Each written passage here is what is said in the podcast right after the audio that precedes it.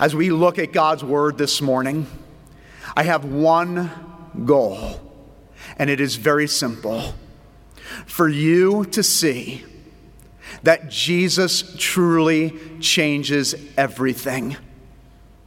As I said in the very beginning of this service, whether you've been walking with Jesus for years or you know very little about him, I pray that you would leave and walk away from this worship service this morning. And as you tune us off, that you would not be removed from the reality that Jesus changes everything, not just in this world, but Jesus can change everything for you this morning.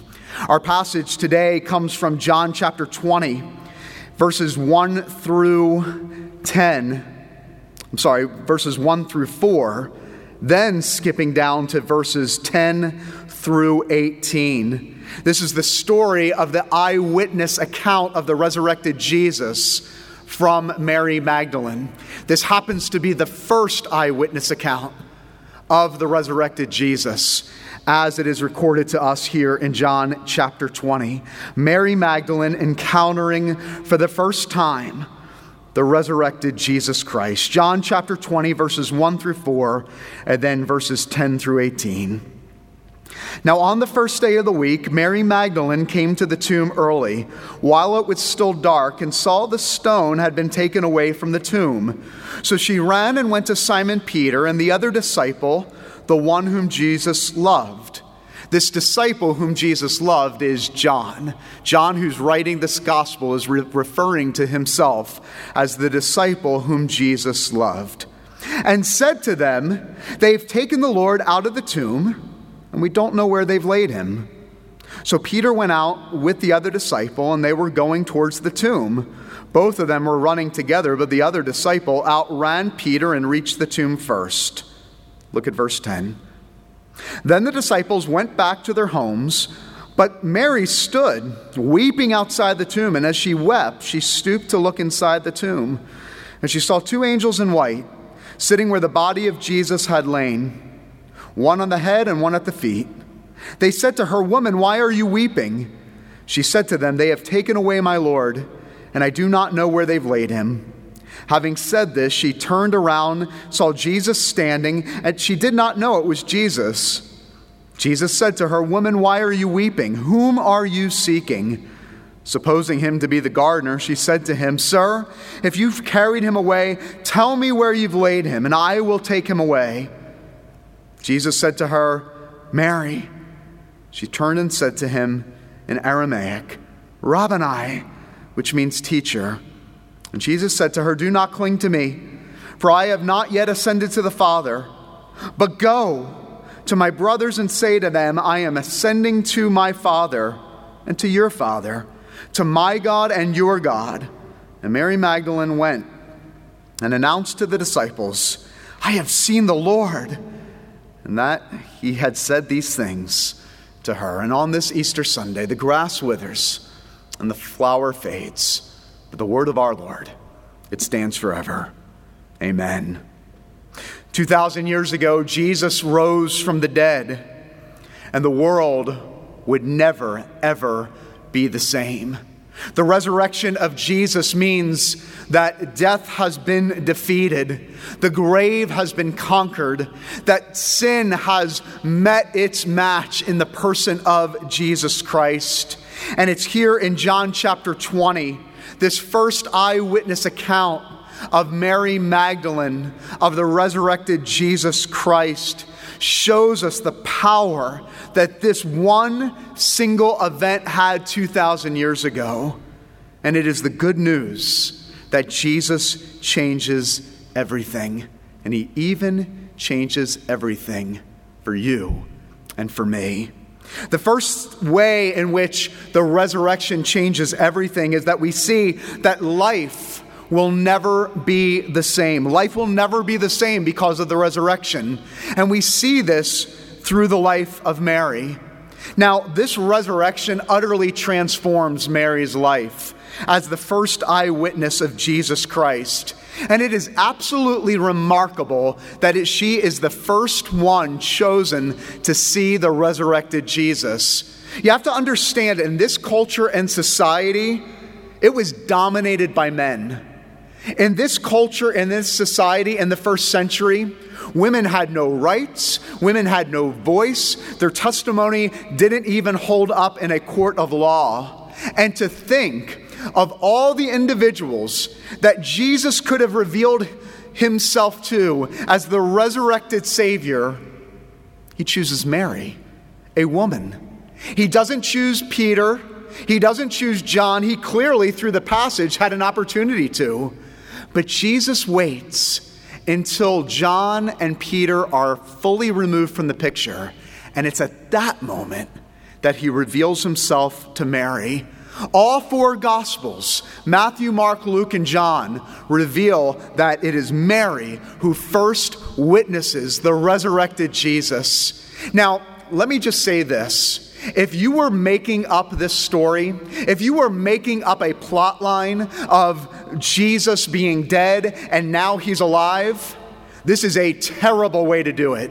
You would have never picked a woman to do so. You would have never said, hey, we are going to make up a story about Jesus being buried and that he rose from the dead, and we want this story to, to reach the globe. We would have never, in a million years, thought that a woman would have been chosen unless, unless it's what exactly happened but not only is it remarkable that, that Mary is a woman, but do you remember the story of Mary? If you don't, back in Luke chapter 8, Jesus encounters Mary for the first time, and she's demon possessed.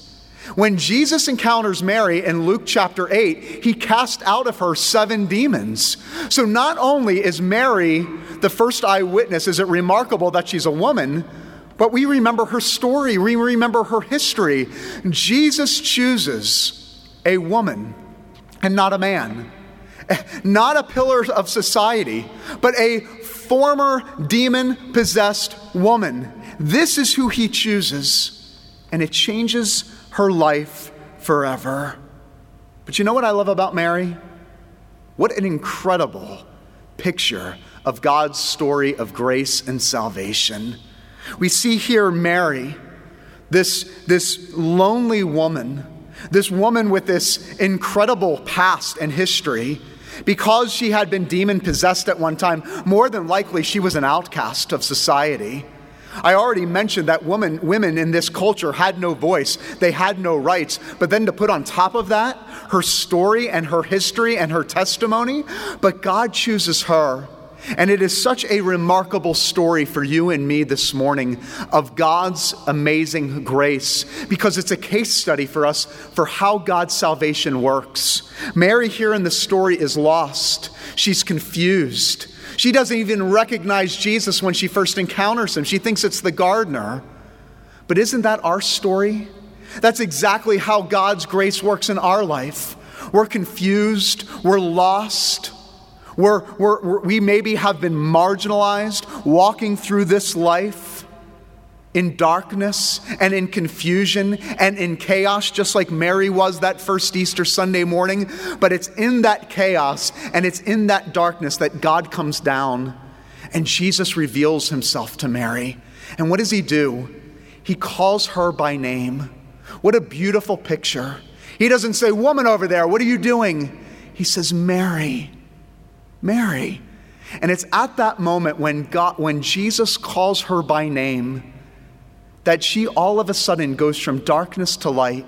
She goes from confusion and chaos to clarity and peace. It's when Jesus calls her out by name that she finally recognizes who it is. And that's exactly how God's salvation works with us.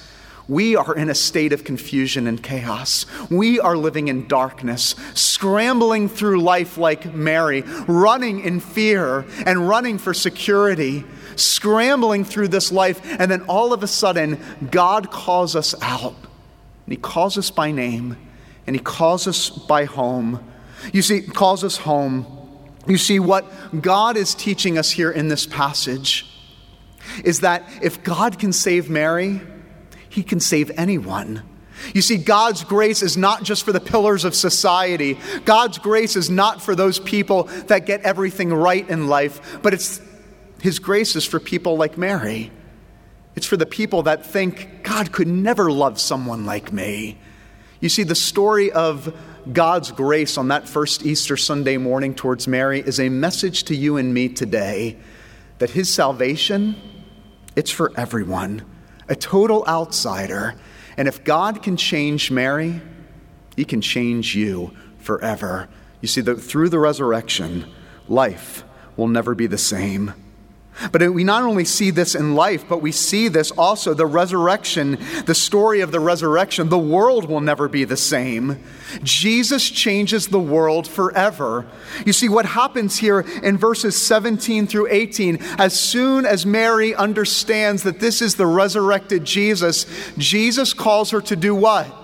To go to go and take this message to the world that it's not enough just for your life to be changed. We want this message to go forth and change the world. Jesus in verse 17 says, Go, go and tell the disciples, go and tell my brothers that you have seen the risen Christ. And what does Mary do?